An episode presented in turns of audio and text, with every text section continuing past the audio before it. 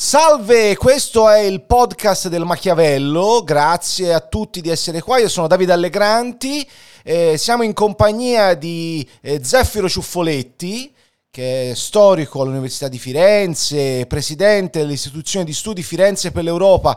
Grazie Zeffiro di essere qui con me al podcast del Machiavello. Buonasera, buonasera, grazie a voi.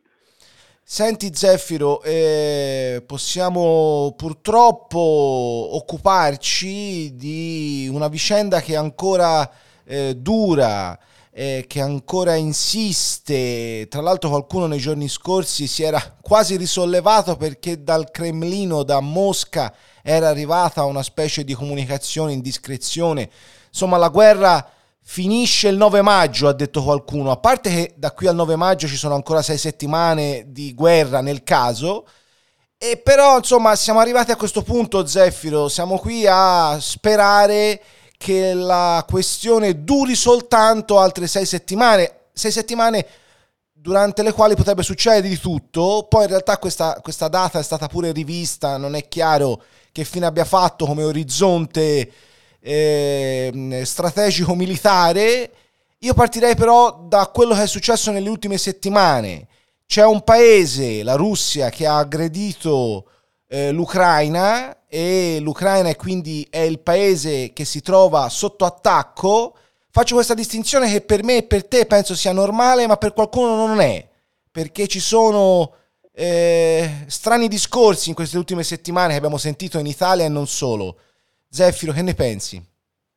Ma eh, che ci siano discussioni e, e, obiezioni non c'è dubbio, ma eh, e di questo magari occorre parlare perché nessuno è immune da errori, da inadempienze, da cose che potevano essere fatte e non sono state fatte, da guerre fatte da altri, per esempio gli americani, mica è detto che hanno fatto sempre delle guerre giuste, ma in genere vorrei anche riflettere minimamente, erano risposte ad attacchi o terroristici o bellici anche in aree del mondo diverso, perché la grande fortuna dell'America, nessuno ci riflette su questo, che eh, la guerra l'ha avuta due volte sole, prima nella guerra civile americana che è fatta fra di loro e la seconda eh, guerra in casa propria l'ha avuta soltanto per gli attacchi terroristici che conosciamo, eh, fra l'altro quelli del famoso settembre 2001. E, e, ebbene, il resto, la, l'America è gendarme del mondo cosiddetto, sbagliando un sacco di cose, però è intervenuta sempre. Qui invece siamo davanti a un disegno eh, in cui è evidente chi è l'aggressore e, e tanto più evidente oggi. Poi appunto risalire alle cause complesse come sempre, eh, questa parola complesse poi se un, non è nutrita da fatti è anche una cosa eh, deviante. E, e poi la, eh, il problema dell'ammissibilità o meno del diritto di difendersi, eh, del diritto di salvare la propria dignità, il proprio, la proprio esatto. paese, la propria comunità. Questo in discussione c'è una roba come questa che a me veramente ti dico la verità, è, è una delle prime cose che dovremmo imparare. In primis perché la storia è piena di guerre, quindi la guerra è un argomento di riflessione. E tante volte si sono alzate eh, voci moralmente anche elevatissime contro la guerra, però la guerra ha continuato il suo corso, quindi vuol dire che le radici della guerra sono profonde nella storia dell'umanità, non è che si possono ridurre alla buona volontà, evidentemente sono così complesse che hanno spinto sempre nella storia dell'umanità che l'unico modo per difendersi dalla guerra è il seguente, o eh, leader politici di altissima statura che però incontrano altri leader di alta statura e trovano una mediazione, oppure la paura di chi attacca di essere a sua volta attaccato e magari anche a buscarne, cioè a perderne. Quindi c'è un gioco anche di eh, calcolo, di equilibri nella guerra. Ecco perché tutti i paesi del mondo, tutti, eh, non me ne, no, me ne devono trovare uno. Lo Stato del Vaticano aveva le guardie svizzere, capisci? Quindi quando si viene a dire ah no, la pace, no, la, la, la pace, non, eh, eh ahimè, è un sogno dell'umanità E per fortuna, e per fortuna è un sogno che molto spesso per, te- per varie ragioni e in vari modi si realizza, altrimenti la, la, vera realtà permanente è la guerra, è il conflitto, che può essere domato da regole democratiche, civili, eh, tribunali internazionali, eh, senso di crescita della civiltà che odia la guerra e la respinge, ma ahimè eh, si ripresenta puntualmente. Non, in, nel secolo che abbiamo alle spalle ci sono state due grandi guerre mondiali, ma c'è stato un lungo periodo di guerra fredda che fredda non era perché poi c'è stata la Corea, c'è stato le, le, la, l'intervento dei carri armati che sembrano quelli di oggi a Budapest, a Praga, in Cecoslovacchia, in Polonia, e, cioè, e poi c'è il resto del mondo dove la guerra ha avuto un grande teatro. Quindi il punto vero è che bisogna capire in questo momento in particolare, ma in altri momenti della storia è stato sempre chi è l'aggredito e chi è eh, l'aggressore. Esatto. E, na- esatto. e naturalmente questo crea il primo, primo punto fermo Esatto, esatto. Ma eh, possiamo anche dire che a un certo punto, oltre alla distinzione fra aggredito e aggressore, c'è anche un principio, che è il principio all'autodeterminazione, no? Perché in questi giorni, in queste settimane di guerra, appunto, il, una parte del dibattito è veicolato attraverso eh, qualche famigerato talk show è stata portata in una certa eh, direzione e cioè eh, che insomma eh, l'Ucraina è cosa della Russia, no? È cosa loro e quindi tutto sommato la Russia può fare quello che vuole. E, così però si nega totalmente il diritto di un popolo, quell'Ucraina, ad autodeterminarsi, a prendere delle decisioni, a scegliere anche un orizzonte eh, geopolitico, culturale diverso. È, è, così insensato pensare che l'Ucraina possa autodeterminarsi come, come preferisce? Ma veramente eh, chi, chi, ha una visione profonda de, dei fatti della storia non superficiale non se lo pone un problema del genere non si do, dovrebbe nemmeno proporre perché l'Ucraina ha sempre aspirato, ha sempre portato e nutrito da una vivacità intellettuale non di poco conto, una sua specificità e un suo rivendicato a più riprese, rivendicato sotto gli zar, rivendicato sotto l'impero dell'Unione Sovietica, rivendicato oggi sempre una propria identità, una propria così eh, eh forte che eh, c'è chi dice che la Russia l'ha inventata Kiev, cioè sia nata proprio eh, in quello che oggi è la capitale dell'Ucraina, perché è la prima città dove un principe nel IX secolo d.C., che si chiamava, guarda caso, Vladimir, come Putin, come Lenin,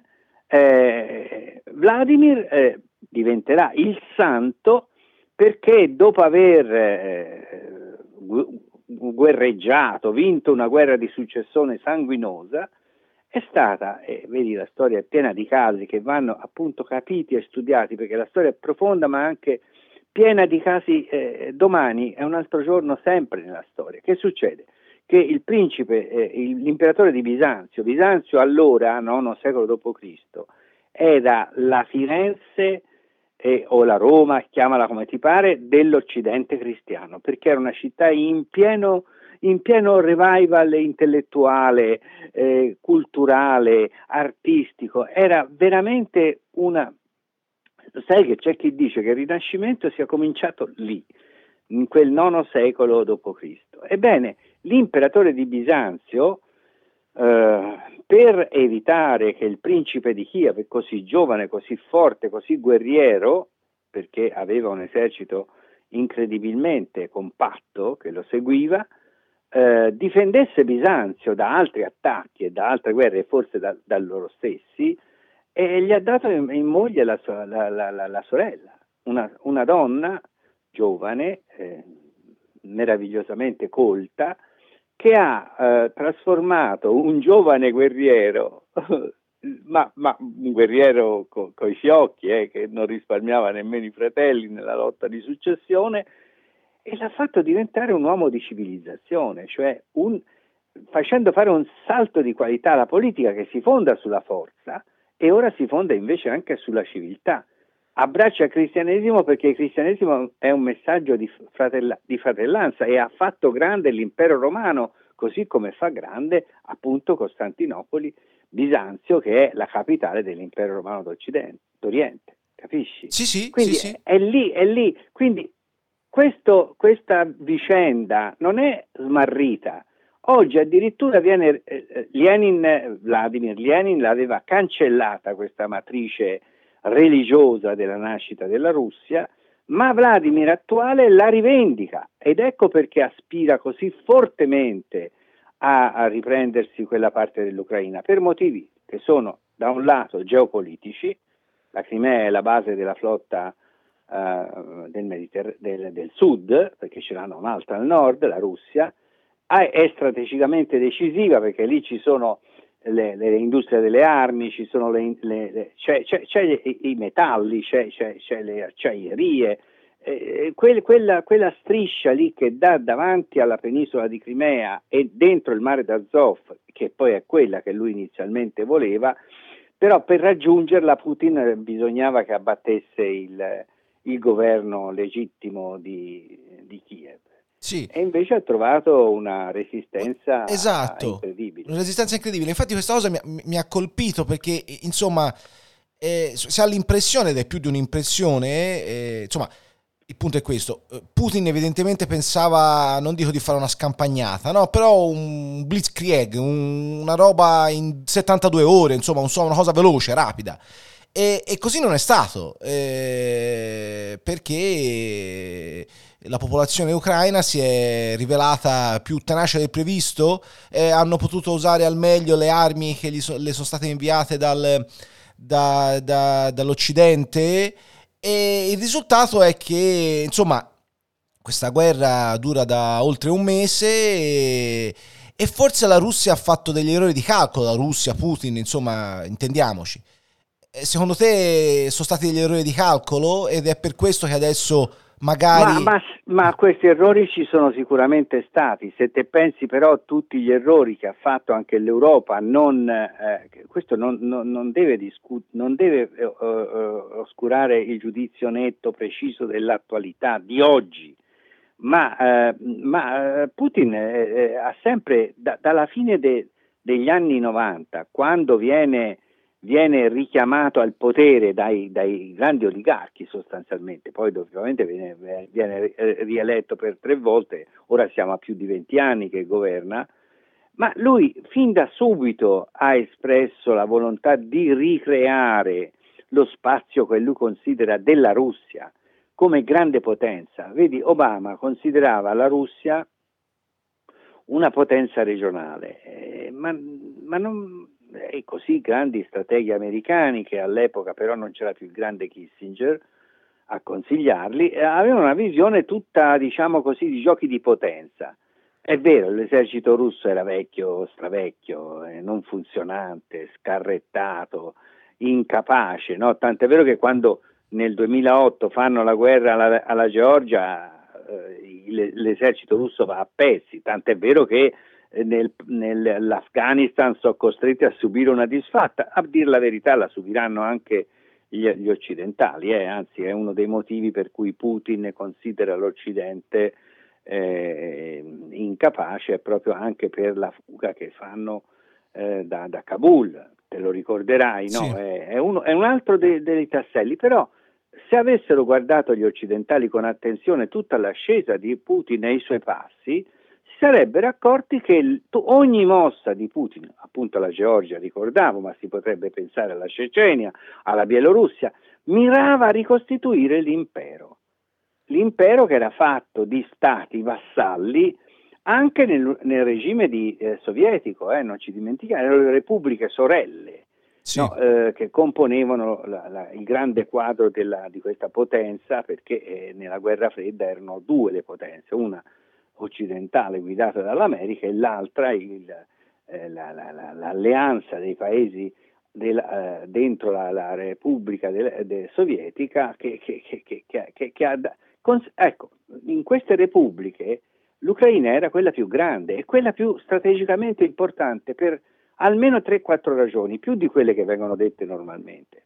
Primo di tutti perché aveva l'affaccio sul Mar Nero e quindi sulla flotta eh, in Crimea. E guardate che è molto interessante perché il mare d'Azov è quasi una protezione per, eh, e poi lì si erano consumate nel tempo guerre, la guerra di Crimea, non è uno scherzo, no?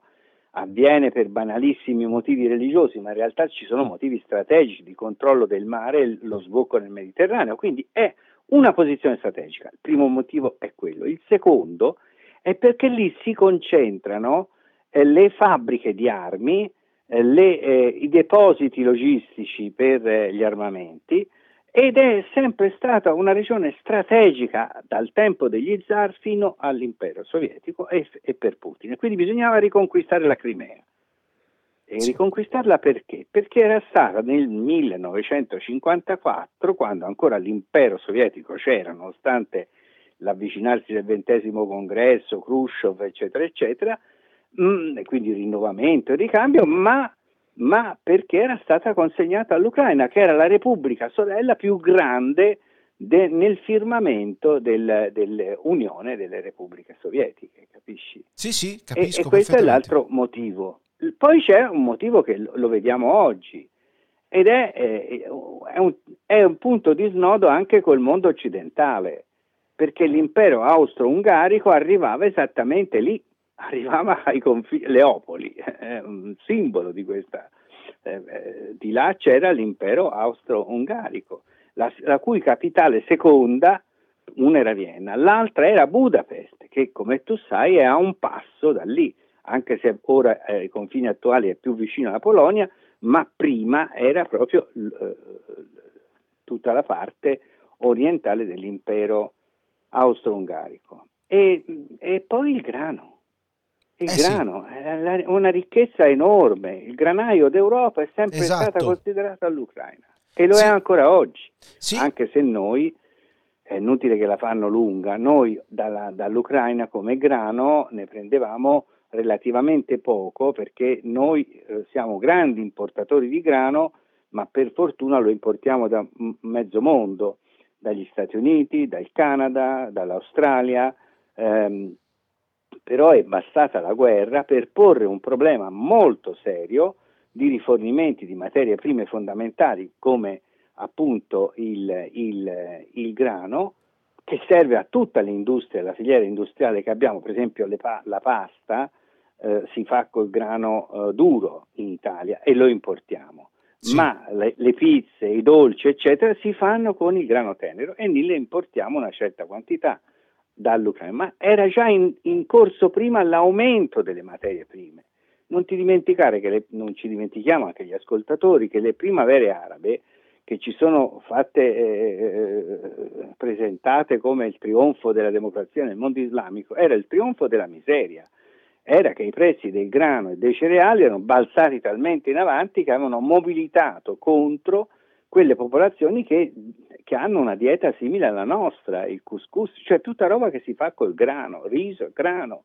Sì, sì. E quindi che succede? Eh, che, che il, la scoperta tardiva e anche piuttosto stupida che le materie prime hanno una funzione strategica nel mondo. Esatto. Quindi il rialzo de, di queste materie prime è, è spaventoso attualmente. Sì, sì, chiaro, sì, sì, Avremo delle, delle conseguenze. c'è un, un, un, report eh, dell'ISPI, l'Istituto per gli Studi di Politica Internazionale, che parla proprio di questo, dell'11 marzo, eh, dove parla appunto del, del, granaio del mondo e, e, e l'Ucraina da sola, eh, scrive l'ISPI, rappresenta rispettivamente il 12 e il 16% delle esportazioni mondiali di grano e mais, per l'appunto.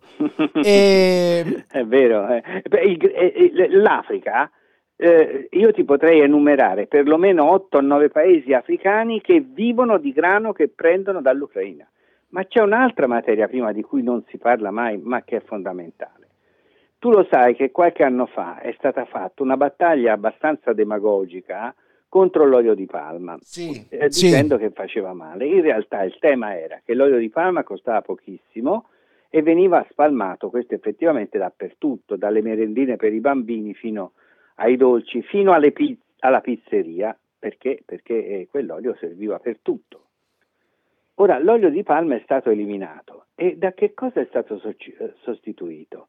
tutte le friggitorie d'Europa ora usano l'olio di girasole e chi lo produce il girasole è famosa, anche il film, uno con Mastroianni ve lo ricorderete, è l'Ucraina. L'Ucraina pro, uh, produce ma più del 60-70% dell'olio di girasole Guarda, di cui ci serviamo. Per l'appunto, sempre in questo report eh, si dice che prima della crisi Kiev contribuiva, contribuiva da sola alla metà della produzione mondiale di olio di semi di girasole e con Mosca si supera l'80%. Con eh. Mosca, quindi. È interessante. Eh, no, no, no, è, è, interessante perché le persone poi non, non sanno bene da dove arrivano le materie prime. Per esempio, io non sapevo una cosa che così, mi colpisce direttamente in quanto utilizzatore di tecnologia, in quanto videogiocatore. L'Ucraina, per esempio, esporta il neon che serve a produrre i laser con cui si fanno i semiconduttori.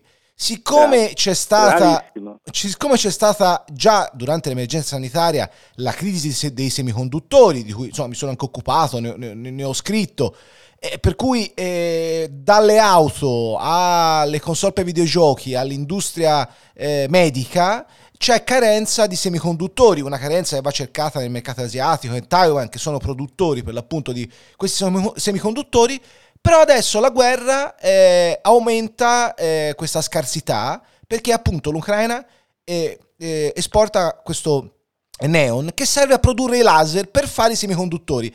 Con l'inizio Bravissimo. dell'invasione della Russia, due fabbriche che sono leader mondiali nell'esportazione di neon hanno chiuso. E quindi eh, come dire, queste, queste, cioè, si pensa sempre che le cose accadano a 2000 km di distanza, nel caso dell'Italia. Bravo, da... bravo. È... Un, un, un, un, volo di farfalla che scoppia a Tokyo ti arriva in Occidente, perché viviamo ormai da tanto tempo, la globalizzazione va avanti almeno da 5-6 secoli, ma negli ultimi 50 anni è stata accelerata, velocissima e questi, questi fenomeni che vedi oggi eh, sono fenomeni dovuti all'interconnessione e agli, all'allargamento generalizzato e potente del mercato, dei mercati mondiali, sia delle materie prime che della finanza. Ora, eh, questo deve farci riflettere. Noi viviamo in un mondo globalizzato e abbiamo classi dirigenti che non ne sono consapevoli, sì. un po' perché non, sono, non hanno mai messo il naso fuori dal, dal, paese, un po' perché per conoscere il mondo nella sua grandezza bisogna anche studiare e, e, e questo è anche un difetto dell'università. Ecco, noi non produciamo in Occidente, ma anche quelle americane non fanno più gli studi de, di, umanistici e non sanno che la globalizzazione è un fenomeno antico.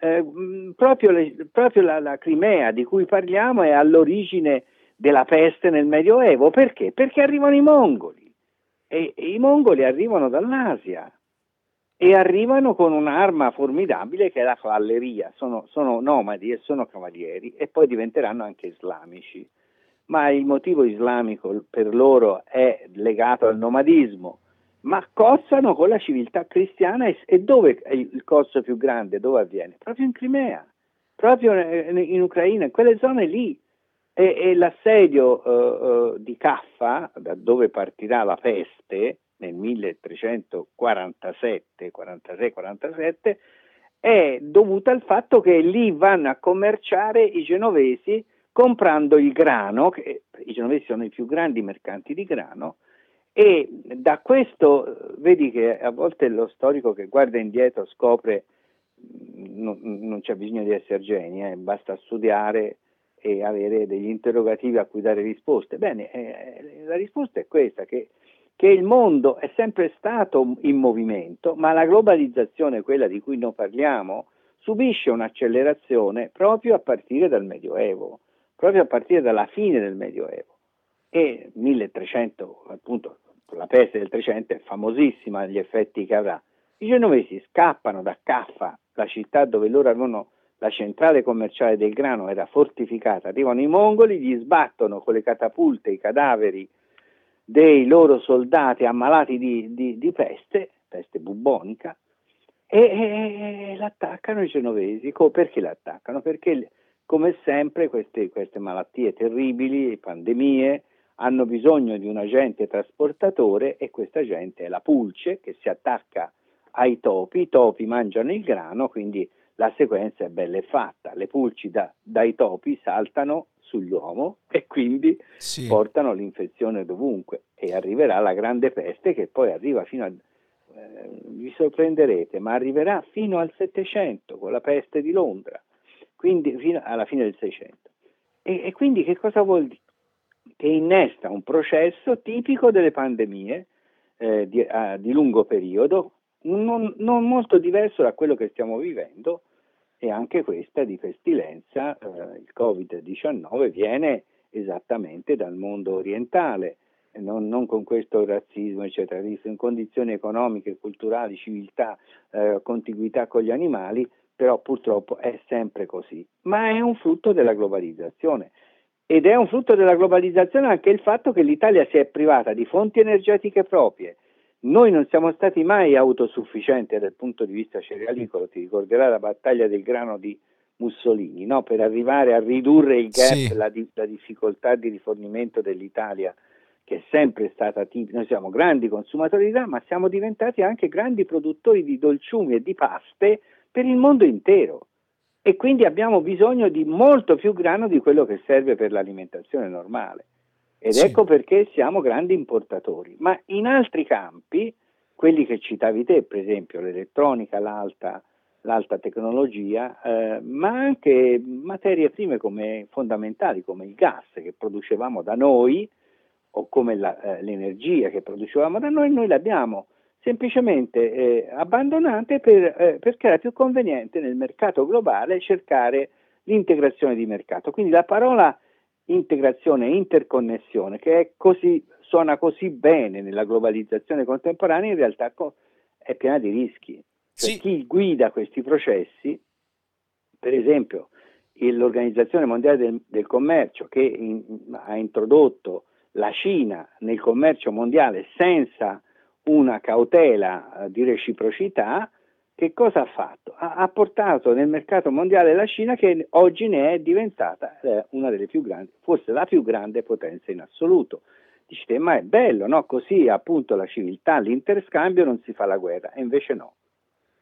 è vero che il sì. commercio in genere facilita gli scambi e non le guerre, però le, eh, l'emergere delle differenze di civiltà e di sistemi politici po- e di interessi geopolitici porta nonostante tutto, alle guerre. Quindi sì. la ricetta contro le guerre non è né dai eh, pacifismi assoluti, che non esistono, se non appunto nella volontà individuale di sacerdoti, leader politici pacifisti che ci sono stati, ma non, non confondiamo eh, eh, il pacifismo indi- del fondatore dell'India moderna perché quello era un uso strategico del, della pace, nel senso che voleva colpire l'opinione pubblica inglese. Quindi, ed è un gioco anche questo molto moderno, eh, intendiamoci, ma appunto eh, di ricette per abolire la, la, la, la guerra non, non, non ce ne sono né di natura spirituale né di natura materiale e forse l'unica vera ricetta sarebbe la grandezza della politica, la libertà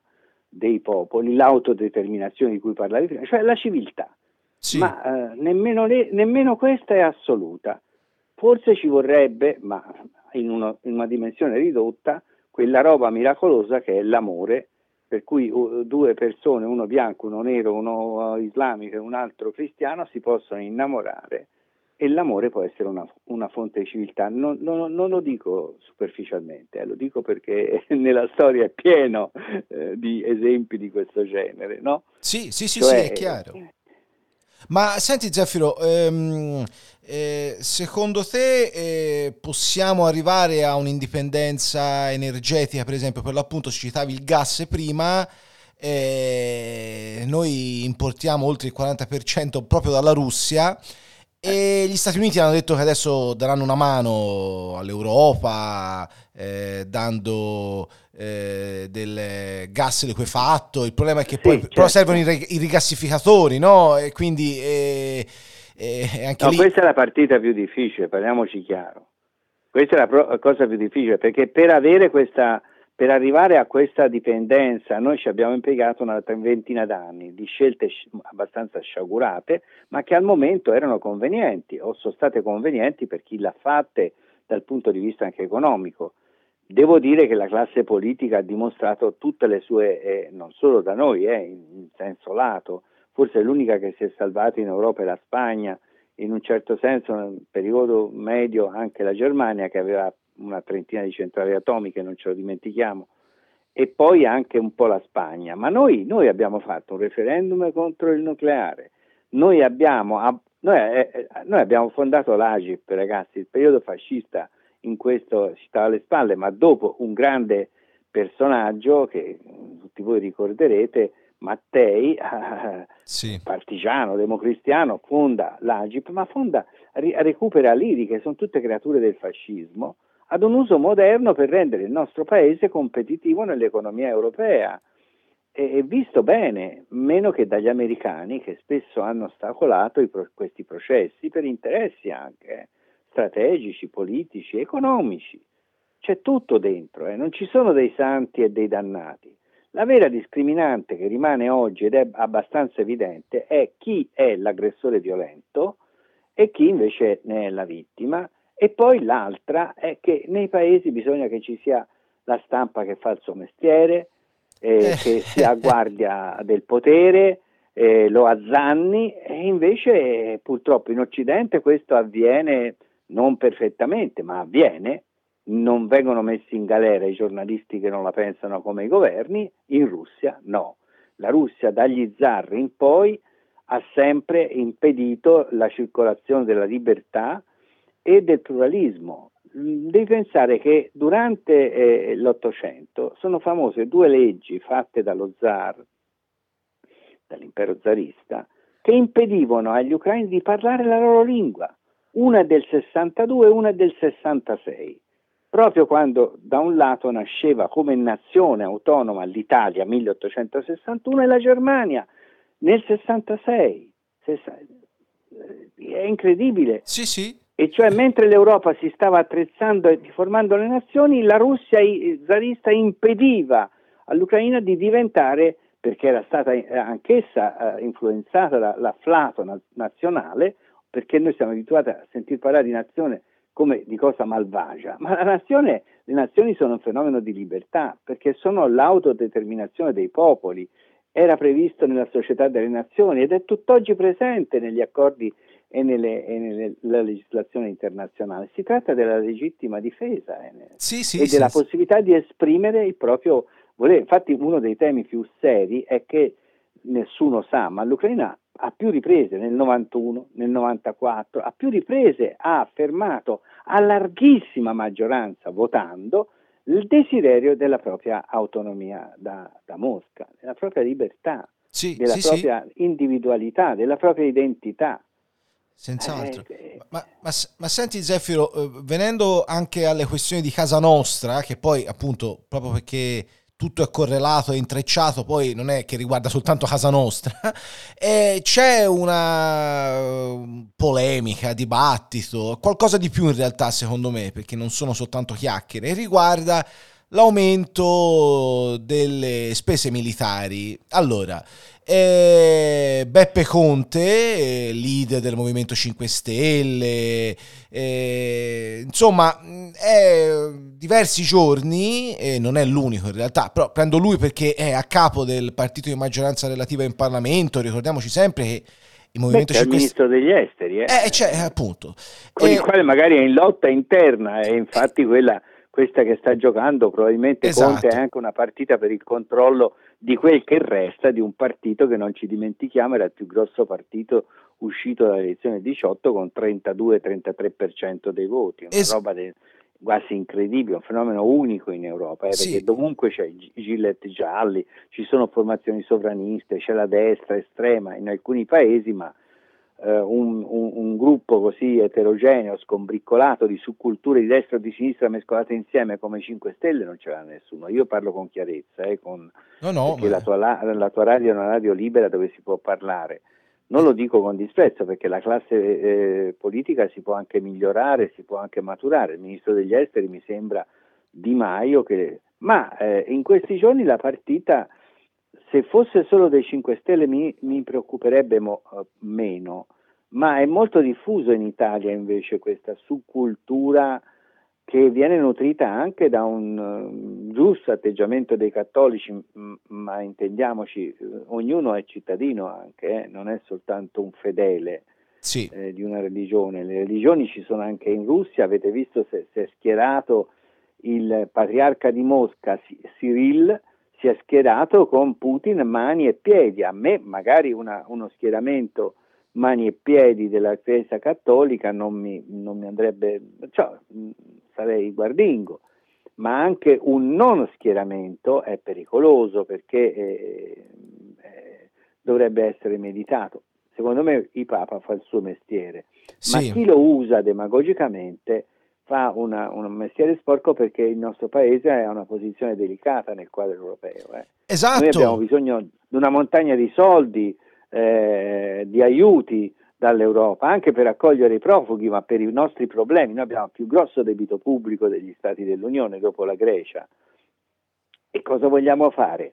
Eh, eh, dissociarsi in una posizione come quella che è stata comune, la Germania per prima, di spendere più soldi per la difesa, come del resto tutti i governi, compresi il nostro, quando non c'era eh, Draghi, ma c'era, Conte. se non vado errato, Renzi o, o, chi per lui della sinistra al governo del centro-sinistra, al governo. Ah quindi sì sì sì, nel, nel 2014 quindi, sì certo. È, questo, 2014. Certo, no no no, ma, ma, infatti a me la cosa che, che trovo eh, strumentale, ridicola appunto, è che Conte eh, ripete sempre questa frase, non dobbiamo essere emotivi eh, nella crescita vertiginosa delle spese militari, ma qui non c'è nessuna emotività, nessuna crescita vertiginosa, l'accordo...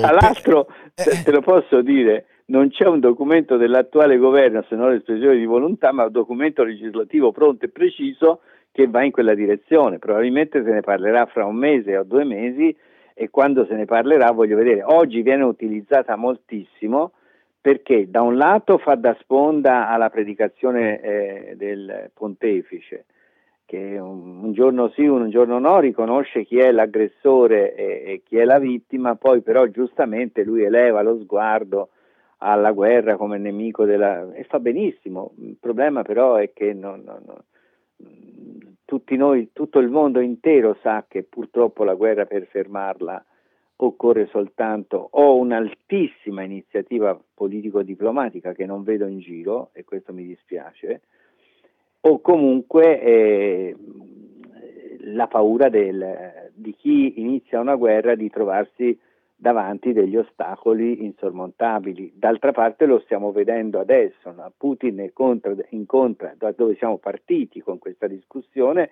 tante e tali difficoltà che non sa più come uscirne, questa è la pura verità, non sì. sa più come uscirne, speriamo che non dia di pazzo perché eh, si gioca con eh, armi chimiche, con armi nucleari, anche se di piccolo teatro, ma eh, sono terribili. Sì, sì. E più che altro si gioca con la vita umana e con gli obiettivi civili perché la tecnica di Putin da quando è al potere, l'ha fatta in Georgia, l'ha fatta in, in, in, in Cecenia, è la distruzione delle città con metodi arcaici, vecchi, ma terribili, che colpiscono l'umanità, colpiscono chi abita nelle città e che non si può nemmeno immaginare quello che accade. Le, eh, si rade al suolo le città, eh. sì, guardatele. Sì, sì. Sì, sì, sì, tra l'altro eh, con una tecnica, diciamo così, che in realtà è da crimine di guerra, perché eh, si circondano le città, si bombardano, si impedisce alla gente, alla popolazione di uscire. Eh, e, e, questo magari... Quindi si ha un effetto, un effetto, eh, un effetto terribile sulla uh, morale, sul morale. E invece in questo caso siccome resistono gli, gli ucraini, lui ha, ha, fatto male i conti su questo, non solo perché l'Occidente magari sotto sotto gli dà le armi giuste, poi nemmeno tanto sotto perché ormai sappiamo, ci sono dichiarazioni precise che più da un anno che le, le, queste, gli americani sapevano che questo sarebbe successo perché lo avevano previsto anche in, in, più di una volta. Ecco. Sì. La questione vera è che non era immaginabile un'azione così profonda perché del resto scusami, nel 2014 Putin si era già preso la, l'Ucraina. Uh, le due province l- eh, erano state sostenute nella lotta separatista armata, si poteva uh, pro- produrre un'iniziativa de- uh, diciamo diplomatica in cui la colpa ce l'hanno tutti, eh, perché andava promossa anche dall'Occidente, dall'Europa in particolare, per trovare un assetto una, di una partita geopolitica in un crinale che era stato il crinale della guerra fredda e andava e andava messo al sicuro, anche perché nel mondo non è che mancano altri, eh, altri settori di crisi e di conflitto, pensate a Hong Kong, pensate a Taiwan, pensate alle guerre in Africa continue e poi pensate a che cosa eh, un, un, un, sistema di guerra che non è mai isolato per gli effetti che produce nell'economia, che cosa può produrre una carestia nei paesi africani in cui il grano mancherà. Un ulteriore elemento è appunto la emigrazione verso l'Europa. Attenzione, sì, sì. perché saranno valanghe di migranti che, eh, così come dopo le primavere arabe c'è stata la valanga dell'emigrazione, ora uh, ci potrebbe essere lo stesso. Sì, sì, questi, anzi, questi calcoli vanno fatti da, dagli storici, dai giornalisti bravi, ma vanno fatti anche dalle classi dirigenti. Hai capito? Questo, quello che mi pare il punto vero è che noi siamo nel mezzo di un mondo interconnesso, globale, eh, dove tra l'altro il sistema mediatico ha un'influenza decisiva. Io ho visto dei giornalisti russi, eh, delle giornaliste, incredibile, un, un, dei comportamenti che, che, erano quelli dell'origine della stampa nella sua funzione di critica del potere.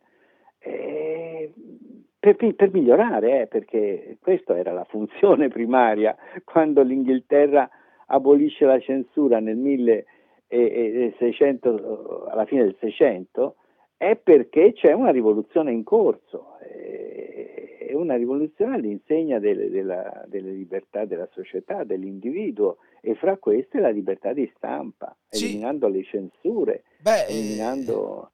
E noi siamo figli di quella storia, ci è voluto però secoli per affermarla.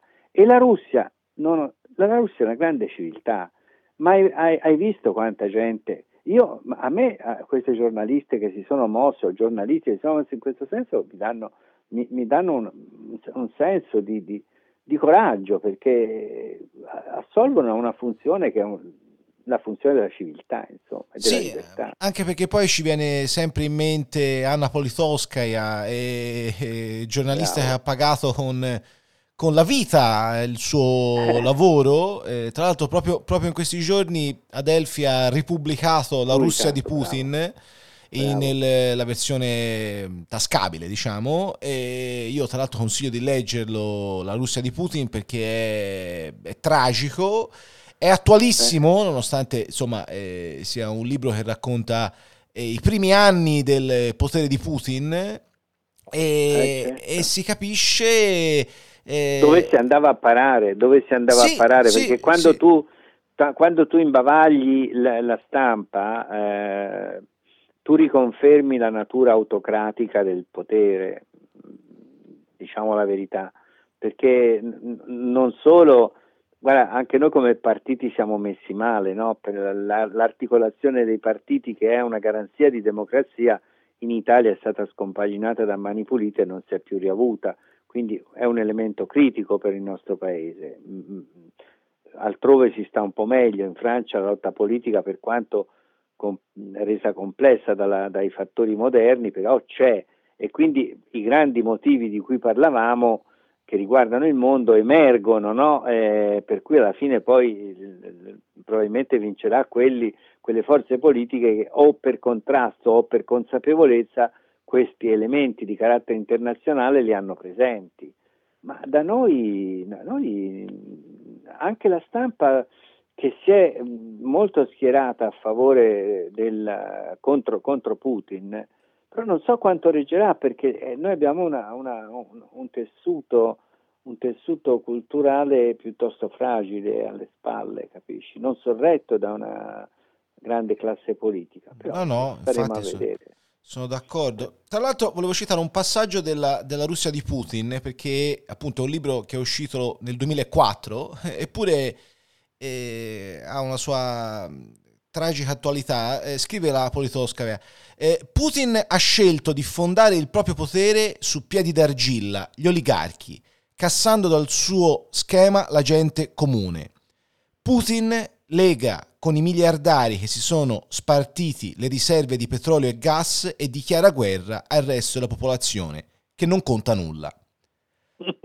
Ora, e eh, purtroppo questi soldi glieli diamo noi, eh. non ti dimenticare che la Germania e l'Italia sono i più grandi fornitori di denaro perché hanno, sono i più grandi bisognosi di, eh, eh di, di, di gas e, e, di, eh, e sì. benzina, 20%. Ma, infa- ma, infatti è questo il paradosso su cui ti volevo, che ti volevo chiedere Zeffiro.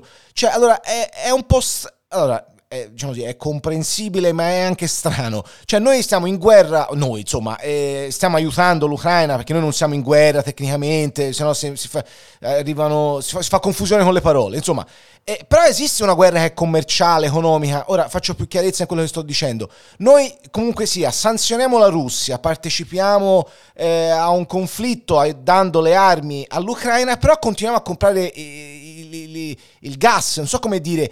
È un po' strana questa cosa, dovremmo essere coerenti anche nella guerra commerciale, quindi interrompere eh, l'acquisto? Eh, cioè è una cosa Ma, di cui si sta parlando. Il problema eh. è, molto, è, è, molto, semplice. Eh, I, I, dirigenti politici de, dell'Europa per molto tempo non si sono posti il problema dell'autonomia strategica eh, che serve a una, a una, potenza che è un gigante economico come l'Unione Europea e che invece non ha curato la, i suoi asset strategici fondamentali di qualsiasi eh, aspirazione a essere una grande potenza. Le, L'Europa è una grande potenza commerciale, ha, quattro, ha quasi 400 rotti milioni di abitanti, ma, uh, ma, ma, non ha nessuna autonomia e, e, strategia in campo energetico e quella che ha varato negli ultimi anni da, da, da, per confronteggiare eh, prima la pandemia, poi la crisi dopo la pandemia, e cioè i famosi piani,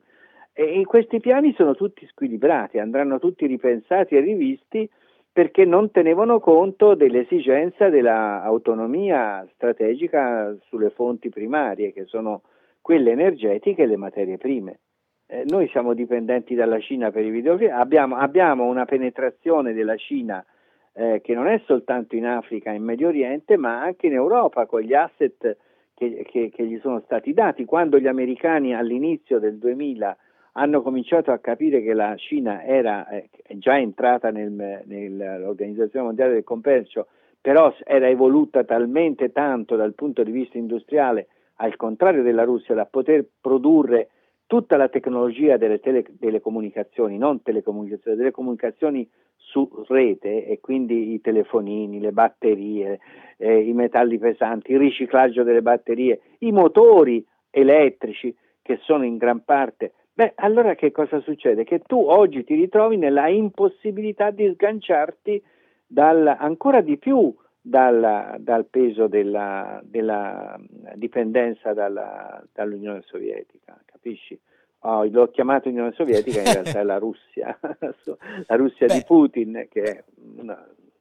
Beh, eh, diciamo così, Fukuyama ne, non è l'unico, ma nelle settimane scorse Francis Fukuyama ha detto che la Russia, o meglio, che Putin vuole ricostituire l'Unione Sovietica. Quindi, insomma, eh, non lo so. Sì, eh, semplicemente che non riuscirà più, a meno che uno scenario di guerra mondiale, a inglobare la Polonia e l'Ungheria e le, le province baltiche che sono della Nato. Attenzione perché se, se, se si va in quella direzione, lì il rischio è molto grosso, eh? il rischio è molto grosso perché io credo che il presidente americano sia andato al di là con le parole perché eh, sarebbe meglio i fatti a volte che le parole.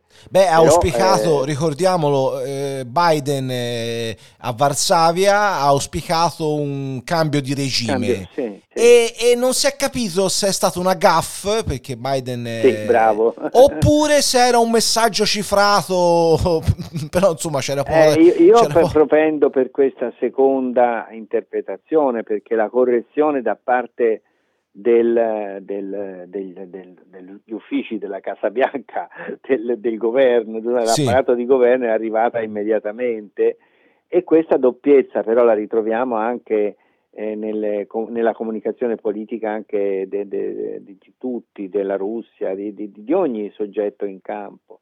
Anzi, io avvertirei proprio, ma tu sei bravo, quindi non, che è un grande responsabilità l'hanno i giornali, ma anche i cittadini che devono fare attenzione alla propaganda invece sì. che alla informazione e alla comunicazione corretta. Sì. E oggi bisogna fare molta attenzione su questo perché appunto, specialmente nei periodi di guerra e davanti a una guerra così squilibrata, che solo questo ci porterebbe a, a giudicare. No? In Ucraina arrivano ancora ci sono tutti i corrispondenti del mondo, anche rischiando la pelle, sì. perché fare il giornalista in questi tempi è un mestiere pericoloso.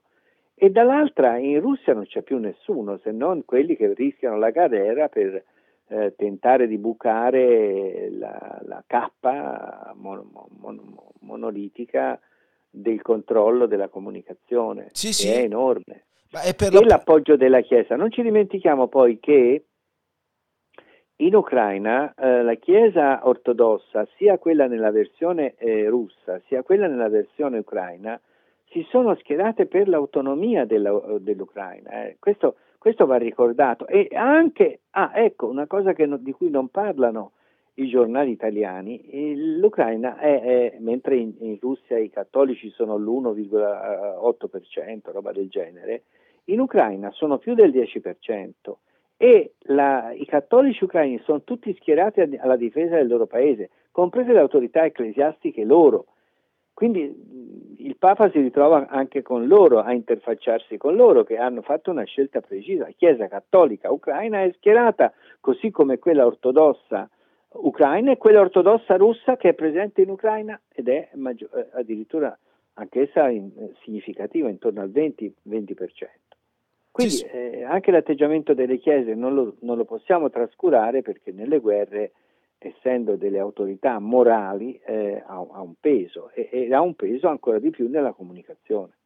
Senz'altro, senz'altro. Senti Zeffiro, volevo concludere questa nostra conversazione eh, ricordando un fatto che non c'entra eh, con il conflitto, però tutto adesso c'entra con il conflitto. Questo per l'Italia è l'anno preelettorale e io penso che alcune delle prese di posizione che stiamo anche ascoltando in queste ore, in questi giorni, anche prese di posizione ridicole, appunto come quella di, di Conte che parla di emotività, eh, quando in realtà eh, facciamo riferimento ad accordi presi per quanto riguarda l'aumento delle spese militari. Insomma, questo anno elettorale, preelettorale, eh, ci dice un po' che cosa succederà nei prossimi mesi fino ad arrivare all'anno del voto, l'anno prossimo, quando ci sarà le elezioni politiche. Prima, mica è lontano, eh. eh esatto, mica no, no, è, è adesso, è adesso. E io devo dire la verità, ti confesso un po' di... Ora io sono un pessimista di natura, quindi sono cioraniano, e, e, però avverto un po' di preoccupazione e perché sì, è vero, non sappiamo mai quello che succede, figurati.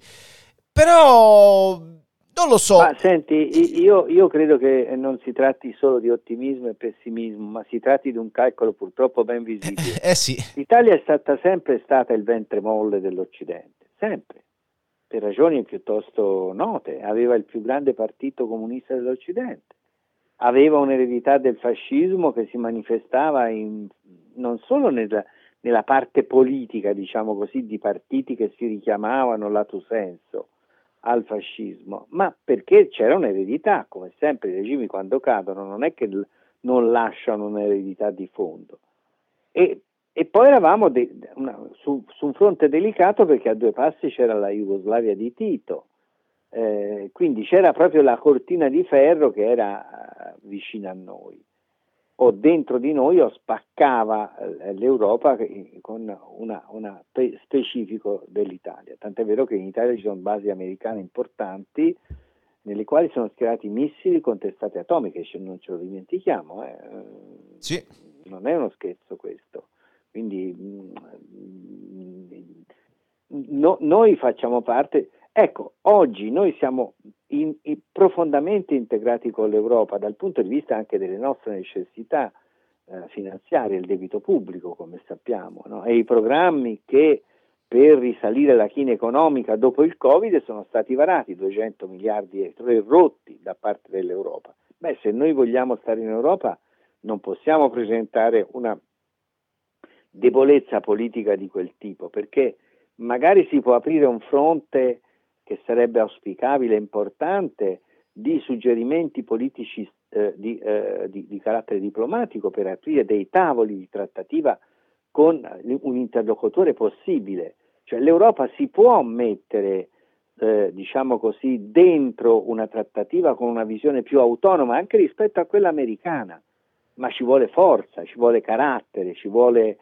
Perché per esempio in Germania adesso si sta contestando la Merkel, che però è uscita di scena ma è sempre presente, proprio perché si, è nata questa consapevolezza degli errori che si sono fatti in passato. In Italia non c'è mai questa presa d'atto degli errori fatti in passato per poter, eh, per poter, rimediare no? la, la, la, debolezza energetica perché abbiamo fatto delle scelte contro il nucleare, contro i pozzi, contro l'apertura delle linee, contro, contro tutto, contro tutto. Un no continuo facendo forti quelle ditte che operavano sul commercio dei gas e, dei, e dei, vi ricordate il metano vi dà la mano? Lì stata fatta una montagna di soldi, eh? non... sì, sì, sì. E, e, sembrava che desse davvero una mano, poi invece nel giro di pochissimo tempo guardavo una macchina di un, credo di un ente pubblico qui toscano che eh, era ancora titolata il, mercano, il, il metano ti dà una mano, eh, sì. mentre oggi il metano non andrebbe più bene secondo le logiche di una rivoluzione green che è addirittura imposta dall'Europa e che dovrà l'Europa stessa rivedere perché per fronteggiare le sanzioni si arriverà ineluttabilmente alla riduzione della dipendenza dalla Russia per il gas e per la benzina e questo vorrà dire però produrre l'elettricità in qualche altro modo e, e, e tutti i modi nell'immediato saranno possibili. Come mai non le energie eh, sostenibili? Perché le energie sostenibili dopo tutto, prima di tutto non sono mai nessuna energia è, è, è, a, a, inquinamento zero, hanno tutte le, lo, pensate all'elettricità delle automobili, le batterie che fine faranno, oppure i pannelli solari, sì. eccetera. Però eh, l'uso delle energie eh, rinnovabili, come si dicono, cioè il sole, il vento, e, hanno eh, l'acqua che abbiamo sprecato in modo assurdo e che invece è una ricchezza enorme anche per produrre energia. Beh, tutto questo però richiede degli investimenti, richiede anni, non si può fare dall'oggi al domani e poi diversificare le produzioni. Noi abbiamo in Toscana, per esempio, i gas che vengono dalle, dalle zone vulcaniche, l'Arderello e il Montamiata, che non ne usiamo, Montamiata in particolare, che non in piccola misura, il resto va per aria ed è ridicolo eh, perché? perché ci sono poi dei gruppi organizzati eh, che diventano il pretesto per altri interessi e bloccare qualsiasi. Invece dovremmo anche qui rendersi conto che un, eh, nelle economie di scala diversificate eh, l'uso delle diverse fonti, specialmente quelle che hanno un impatto minore, perché sennò saremmo costretti a riaprire, le, come fa la Germania, a riaprire le miniere di carbone in Sardegna, nel Sulcis, in Germania ce l'hanno, l'hanno riattivate tre, hanno chiuso due centrali o tre nucleari, ma hanno dovuto aprire le centrali, le centrali eh, del, del, carbone. Quindi mm, voglio dire, bisogna essere sapienti e le, le strategie vanno fatte tenendo conto di tutto per cambiare, per migliorare, per evitare il sovraccarico eh, non, il clima non si risolverà certo in questo modo, però noi possiamo fare qualcosa e quel qualcosa che si può fare bisogna farlo, è un dovere farlo per ridurre gli, gli, gli effetti climatici che guarda caso compongono quella catena dei Cavalieri dell'Apocalisse di cui ha parlato la, pochi, po, pochi, giorni fa, mi, mi sembra proprio eh, intervistata la, la, la senatrice la senatrice Segre, eh, sì. che fra l'altro è scampata da, da una dei, dei, cavalieri dell'Apocalisse del, della seconda guerra mondiale, cioè il nazismo, i campi di, di, di, sterminio nazisti, ebbene lei ha ricordato che gli sembra, ricordando la sua terribile giovinezza, eh, lei aveva allora 15 anni, di rivedere avanzare i cavalieri dell'Apocalisse. Bene, i cavalieri dell'Apocalisse possono avanzare perché la guerra non viene mai da sola, lo sappiamo, la guerra porta con sé mh, o si mette vicino alla pandemia, che già c'è, sì. la guerra, e poi la carestia, e poi il mutamento climatico. Ci sono tutti questi cavalieri dell'Apocalisse, no? Sì, sì. Eh, come si battono? Eh, beh, il, il, ricorso alla scienza, lo sviluppo, la tecnologia, ma anche con classi dirigenti che sappiano affrontare le sfide che i processi moderni comportano. Non, non, non ci sono ricette per, per uh, uh, diciamo così, uh, evitare il rischio. Il rischio va affrontato a viso aperto e bisogna prevedere eh, con una virtù che è molto importante nella civiltà cristiana, anche in quella classica, che è la, la, la capacità di, di, pensare cosa può accadere, cioè una delle quattro virtù cardinali, che è la temperanza, la capacità di, eh. di, di avere questa virtù di temperare gli istinti e prevedere quello cosa può accadere. Le quattro virtù sono eh, raffigurate qui a Firenze in una, una, delle tavole più belle delle porte del Battistero. Eh, perché? Perché que- su quelle quattro virtù si formavano le classi dirigenti.